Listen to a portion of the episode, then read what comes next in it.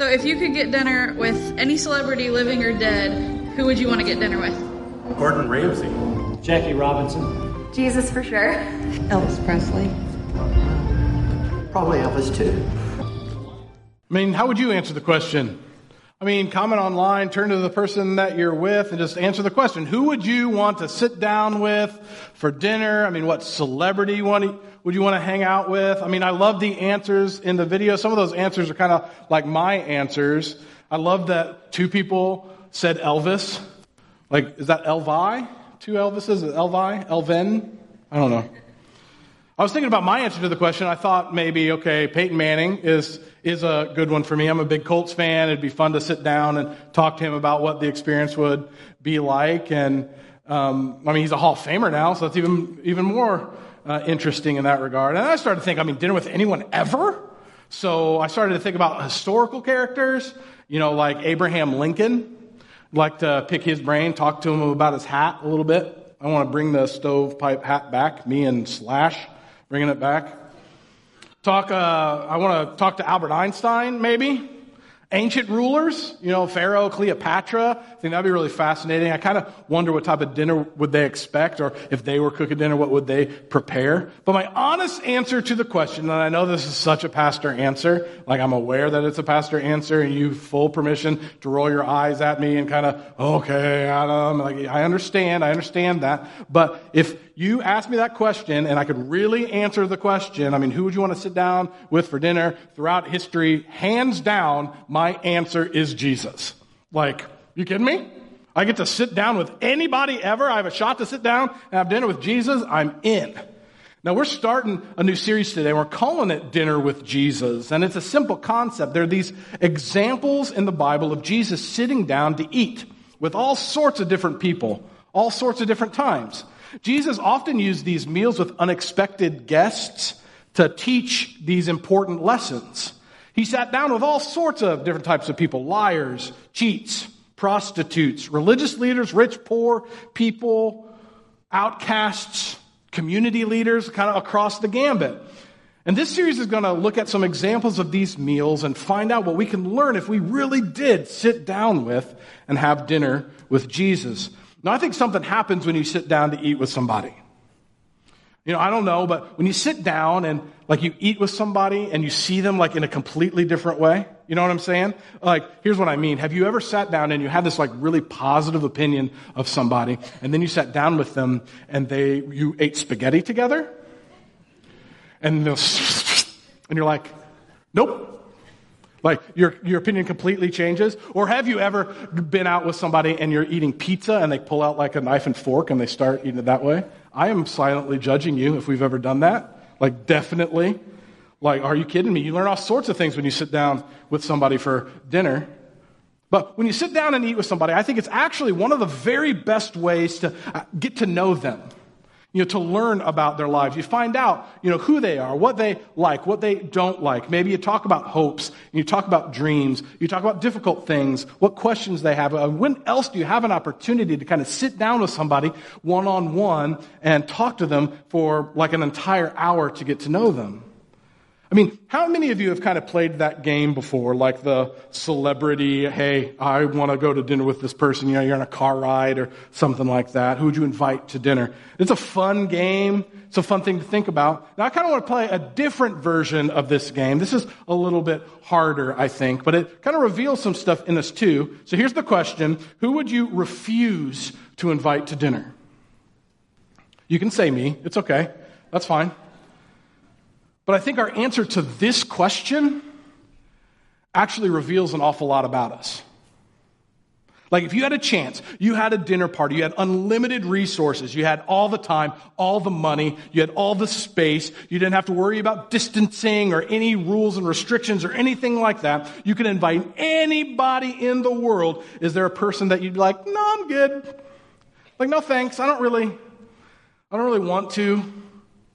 Who would you refuse to invite to dinner? Now, maybe it's a broken relationship in your life, you know, spouse, family member. It's, it's hard, it's difficult, it's estranged, maybe. Or maybe it's somebody in your life that has brought you pain, has brought you hurt. They've lied about you, or they abused you, or they stole from you. And you're like, there's no way in the world I'm going to sit down again with them. Maybe it's somebody who's just wildly unpopular. You know, somebody you just don't want to be associated with. You know, even a celebrity, maybe that you used to be a huge fan of them, and now you've learned some things recently and you're not really that comfortable even saying that you like them anymore. Somebody that you knew, used to know really well, but you haven't seen them in a long time and you're like, ah, that'd be really awkward. There are people in your life, I'm guessing that you would refuse to invite to dinner. But let's up the ante a little bit, turn the heat up a little bit. There's a cooking analogy right in the middle of this. There you go. Maybe it's someone who's just downright offensive to you. I mean, somebody that you're like, I can't even be in the same room. I don't, I don't want to be around them. Like everything about who they are, you're just like, ah, I can't be around them. Like Tom Brady, you know? That's a little bit of my baggage. Thank you, thank you, thank you. But really, like somebody that you go, I don't want to have anything to do with them. You know, somebody that you go, they are, they are oppressive or they are offensive to me, like a white supremacist. You know, think on that level. Somebody that you're like, that's not okay. I, I, they're full of hate. I don't want to be around them. Or a serial killer. And you're like, I'm not sitting down to dinner with a psychopath, like somebody I know is a sociopath or something. Like, I don't want to sit down with somebody who hurts people on purpose. You're probably not inviting them over for dinner. See, what's your answer? Because it reveals a lot about us, the way we think, what we care about, who in our relationships are, are strained. You know, who would you refuse to invite to dinner? Now, here are a few things that you need to know. The book of the Bible that we're going to be talking about throughout this series, Dinner with Jesus, is the book called Luke, and it's written by a guy named Luke. Now, Luke was a doctor and he used a bunch of eyewitness accounts to write the book. Now, Luke is one of the Gospels. Matthew, Mark, Luke, and John are the four Gospels. That's in the second half of the Bible in the New Testament. And it's called a gospel because it's about the good news. Gospel literally means good news. And like an investigative journalist, Luke kind of put together the story of the good news of Jesus. And there's so much food in the book of Luke, like so much food. Now, and he's kind of my kind of guy if he's got that much food in there. But today we're going to talk about a time that Jesus ended up going to dinner. And he went to dinner with some outcasts, some people that other people would have refused to invite over. So we're going to spend our time in Luke chapter 5, and we're talking about this party that a tax collector named Levi threw.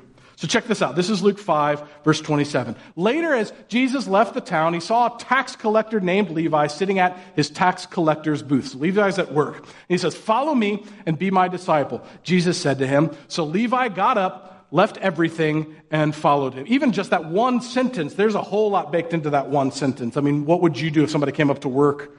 You know, when you were like doing your job and they're like, hey, come do this. Well, some of us would be like, yeah, let's go. But w- would you do that? Would you just say, I'm going to drop everything. I'm going to leave everything right now, right away, and I'm going to go and follow you? I mean, that's, that's a lot to ask for. Now, being a t- tax collector doesn't seem like a very fun job to me. Like, did anybody see, you know, all the back to school photos and stuff this week? Did anybody see one that said, like, I want to be, I want to work at the IRS when I grow up? Like, no. I mean, nobody did that. Like, nobody's wanting to do that. If you do work for the IRS, I'm so glad that we're friends. Mm. But the way that taxes worked at the time, people had to pay up to live under Roman rule. So there were these people whose job it was to be the middleman. So they made people pay these taxes, but they weren't just taxes, they added all of these significant fees all of these surcharges, all of like the added things to it. And it was oppressive. It was mean. It was nasty. It was completely dishonest. It was kind of like a scam. I mean, they were the people calling about your car warranty of the day. Like that's who they were. They're cleaning people out. And to make matters worse, this is somebody you were likely know, somebody you grew up with, your neighbor, your friend.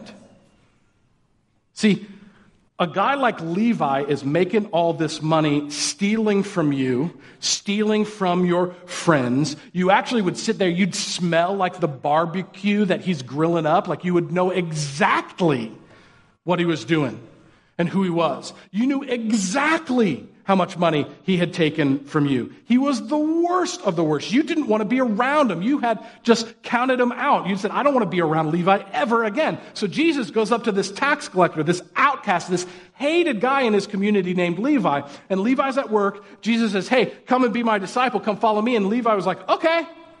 And he left all the money, all the stuff, all the power, and he immediately started to follow Jesus. And then the first thing that Levi does when he follows Jesus. I love this. He throws a party. Isn't that fun? Levi's my type of fella. Like, let's go. This is verse 29. So this is what it says. Later, Levi held a banquet in his home with Jesus as the guest of honor. Many of Levi's fellow tax collectors and other guests also ate with them. Isn't that awesome? I mean, I don't know. I have this image in my head of like a dinner party with the bass bumping and a lot of laughing and like they're having a great time. And I love that Levi's like, hey, Jesus, now that I follow you, I want you to meet everybody I know. Isn't that amazing? That's kind of a challenge to me. And Levi's first response when he follows Jesus is, as I follow you, I want other people to get to know you and to follow you. So he sets up this party, and it would have been a big party. It would have been an epic party. And he invites Jesus as the guest of honor to make sure that everybody there would have gotten to get to know Jesus, would got to interact with Jesus. That sounds awesome, right? I mean, let's go. Let's do that right now. Let, let, we all want to be a part of something like that. That sounds incredible. Well, some people don't think so. This is verse 30. But the Pharisees and their teachers of religious law complained bitterly to Jesus' disciples Why do you eat and drink with such scum? Scum is a strong word. I don't use scum very much. I probably wouldn't be very happy if I got called scum. I don't let my kids call other people scum. What do you think that they're trying to say? Well, here's the image. Have you ever been driving down the road and you looked over and maybe you saw a pond on somebody's property? Have you ever done that? And you look over, but the water is stagnant. It's not moving at all. And it's kind of nasty. And there's this layer of like gross green gelatinous goo on top of the pond, pond scum. That's kind of the image here. That's what they're calling Levi. That's what they're calling the people who are at this party. And the Pharisees are these religious teachers and leaders of the day. And Jesus goes to this party, and Pharisees are like, What? I can't believe it. Like, why in the world would you hang around this scum, these nasty, these filthy, these defiled, these gross people? I think we can learn something here. See, there are a couple of things, there are two takeaways that have really been speaking to me a lot about this story. And here's one of them. This challenges me. This gets in my face. Here's the first one. See, following Jesus leads us into opposition with the self righteous. Now, what does righteous mean? Righteous means morally excellent. Somebody who thinks themselves morally excellent is self righteous. And the Pharisees could not get their mind around why in the world Jesus would be doing what he was doing. How in the world is it okay to associate with such people? I would never do that. And we think, chill out, Pharisees, like, be cool. Like, it's all right. They're just tax collectors. But let me remind you, like, would you invite Jeffrey Dahmer over to your house? They're probably not. Hey, person who actively participates in things that are offensive to me and have hurt me and my family, come on over for dinner. No, we're not doing that. And we can keep going, right? There are all sorts of those types of examples where we go, I'm not going to interact with that person. I mean, who would you refuse to invite over for dinner? And following Jesus means other people will at times feel justified in saying, You're doing it wrong. Like the way that you live your life, the people that you're around, they're no good, they're dangerous, you're doing it wrong.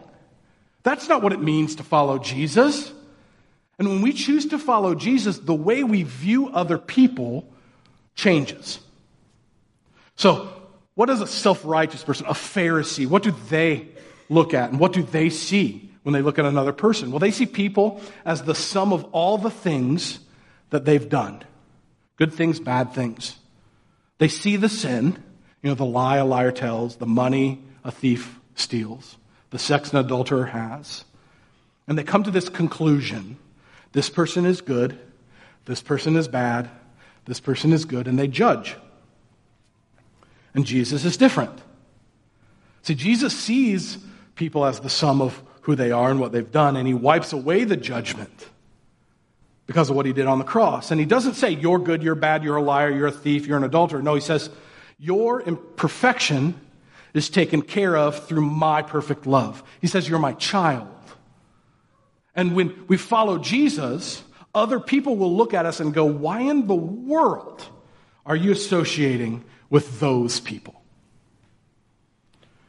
Now, before we get all high and mighty, and you're like, yeah, quit judging me, quit judging people, don't be self righteous, I think we need to check ourselves a little bit, right? Did you start to feel that way, didn't you? You're like, oh, yeah, let's go. Get them, get them, get them, Adam, get them. No, no. We are self righteous sometimes.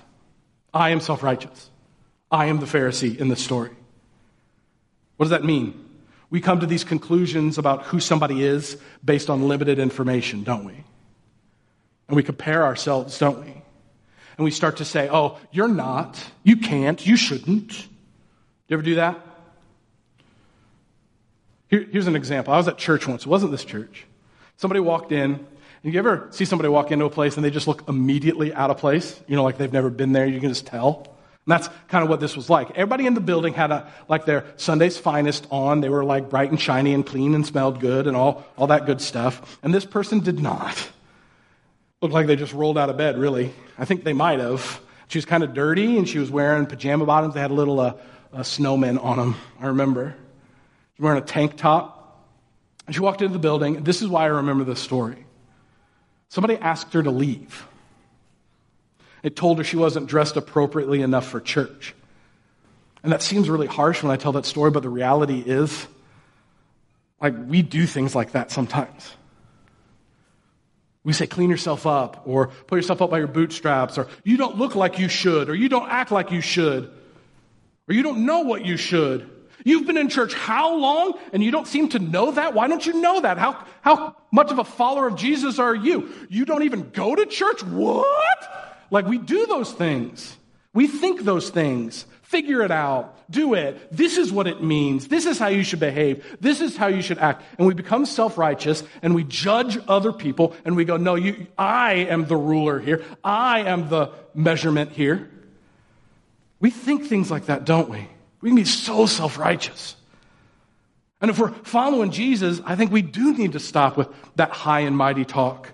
If we follow Jesus, people might actually be giving us that high and mighty talk. And Jesus didn't just stop with that. He didn't just go to the party and kind of ignore the Pharisees. I love that. He actually talks to the Pharisees that were grumbling about him. Check this out. This is verse 31. Jesus answered them. He's talking to the Pharisees. He answered them. Healthy people don't need a doctor. Sick people do. I've come to call not those who think they are righteous, that's self righteous, but those who know they are sinners and need to repent. Ooh. See, when Jesus says he comes for the outcast, you know, the person who needs help, the sick, he means it. Like he, he's showing that that's what he's doing. He sat down with them. He knows them by name. He accepts them. He spends his time with them. And he risks all this stuff. He risks criticism, ridicule. So, that first takeaway, following Jesus, leads us into opposition with the self righteous, but we need to be thoughtful because we are often the self righteous. But here's the second takeaway following Jesus leads us into a relationship with the outcast. See, something happens when you sit down with somebody to eat. And it did in Jesus' time too. Actually, culturally, if you sat down and shared a table together, like if you ate with somebody at that culture, it indicated that you accepted the person that you were with. You wouldn't see people hanging out with people they didn't like very much. They would refuse to sit down with them. Eating a meal with them means you know them, you associate with them, you are one of them. It's actually not that different today. And Pharisees are like, no way, Jose. I'm not doing it. And Jesus does it over and over and over again in the Bible. See, Jesus didn't come for the people who were already cleaned up, for the people who are self righteous, who are saying, No, I don't need Jesus. Thank God he came for the outcast. He came for the person who's messed up. He came for the person who's broken.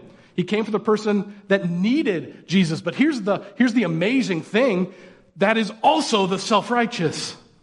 That's where we fall short. That's a sickness. That's where we interact with Jesus too. He came for both. And he's making it pretty clear. He says, if we follow Jesus, we're going to end up in situations with the self righteous, and we're going to be in relationships with people who don't have life all figured out. Following Jesus leads to opposition with that self righteousness, sometimes in us. And following Jesus leads us into relationship with that outcast, and we are often that outcast. And before you start calling up your friend and you're like, hey, outcast, like, what's up, man? I'd be like, you know OutKast, the musician? Nobody? Cool. Like, but before we say, hey, you're an outcast, you're my project, you need Jesus, you, you, you, you, you, we need to stop. We need to say, no, no, no, no, no. That's not what this is. Don't miss the point. See, we're the self righteous at times, and we are definitely the outcast at times. Let's put that verse back up. You know, 31, 32. Jesus answered them, Healthy people don't need a doctor, sick people do. I've come to call not those who think that they're righteous because they're not listening to him anyway. They're not having interaction with him anyway. No, he's saying, I came for those who know that they're sinners and need to repent, which is all of us. And if you're self righteous, these are verses to remind you to stop it. Don't act like you have figured out. It's okay. Don't act like you don't need any help. It's okay. Don't act like you don't make any mistakes. It's okay because Jesus came for you. And if you feel like the outcast, you're the broken, the sick, the sinner, the mistake maker, the down and outer, he came for you. And maybe you're like, I'm somewhere in between. I don't really know. I don't really know if I identify completely with either one. He came for you too. This verse has so much hope in it. See, Jesus came because we needed him to come. And maybe you've heard that a thousand times. Maybe you've never heard that before. But he came because we needed him to come. People like you and like me. See, we fall short of God's standard. We make mistakes. We sin. We're sick. We're confused. And we need help. Enter Jesus. See, Jesus came because you and I needed him to come, and he came to make things right.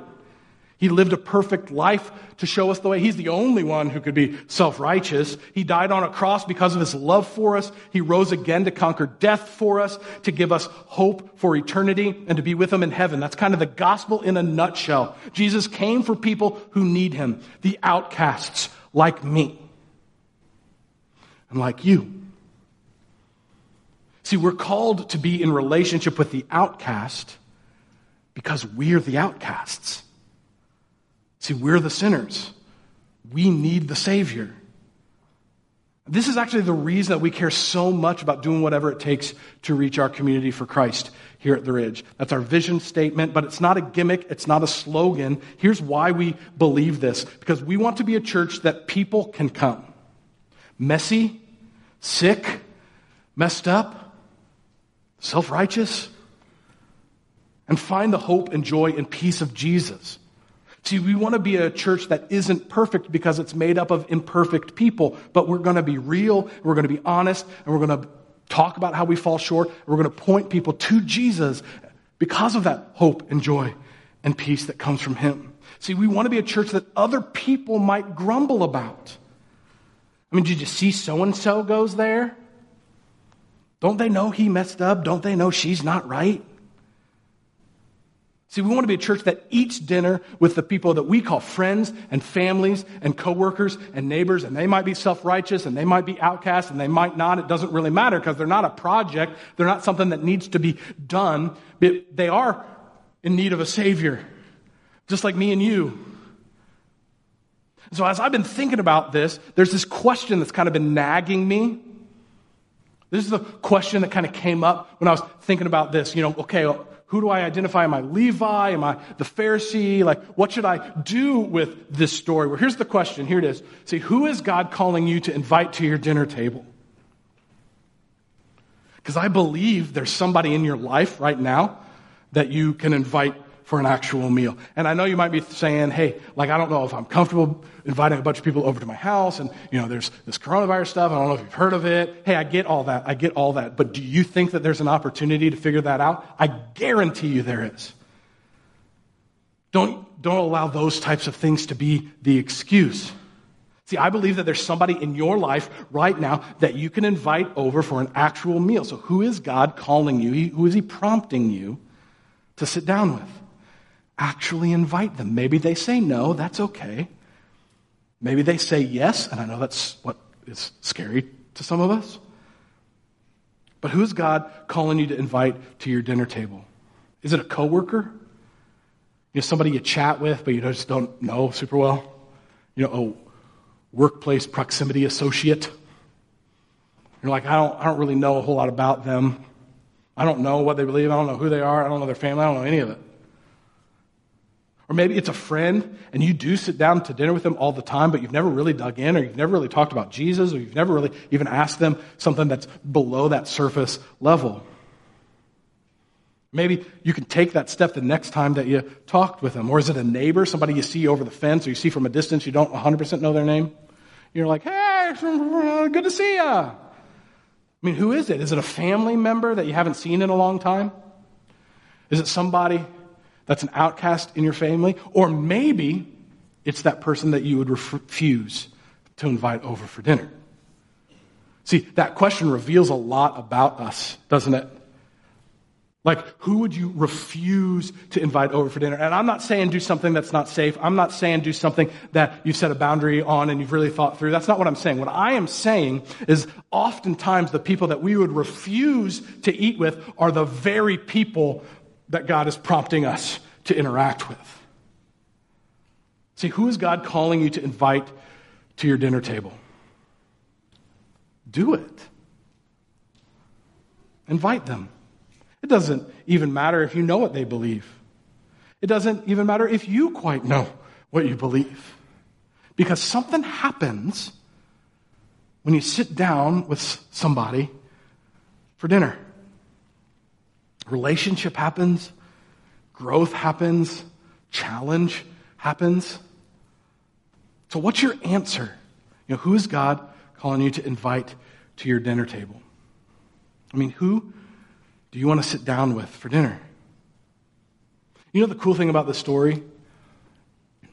I think Jesus kind of played that game too.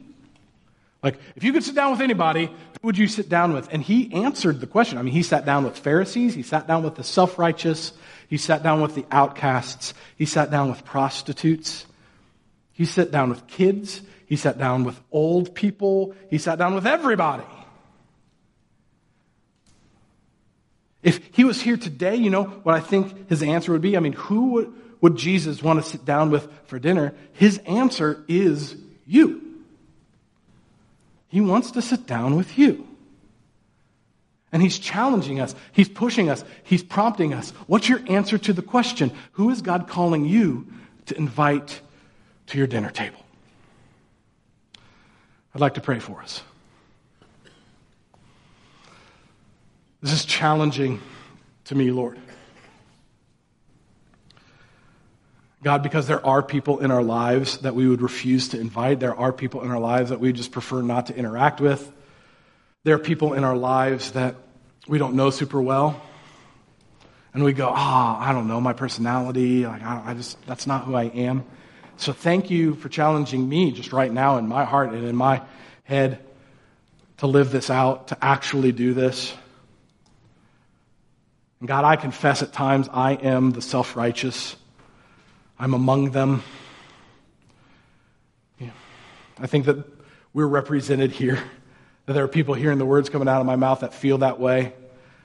And I ask for your help to break that down, to remind us who we are, to remind us what we need, to remind us of your grace, your love, that the cross really does matter to us, that we can't do it, we don't need to do it on our own.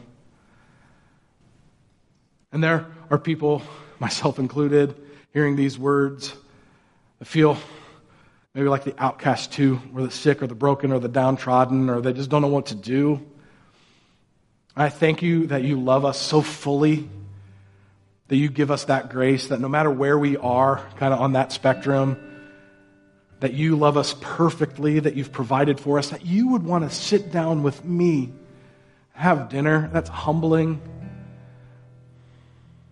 So help us, prompt us to interact with other people the way that you would interact with us. Wherever they are, self righteous, outcast, somewhere in between, whatever, that we would be prompted, we would actually take that prompting to invite them over to dinner. Not for any other reason other than to love them and to love you and to respond to who you are. And thank you for the cross. Thank you for the way that that impacts us, that we have this opportunity, this reminder, this constant reminder that we don't have to figure it out. We don't have to do it on our own. It's not all of these things that add up make us good. It's that you love us and sent Jesus to do that for us, that He is the one and only self righteous. I thank you for that reminder today. Help us. We need your strength to do this. And it's in Jesus' name that we pray today. Amen.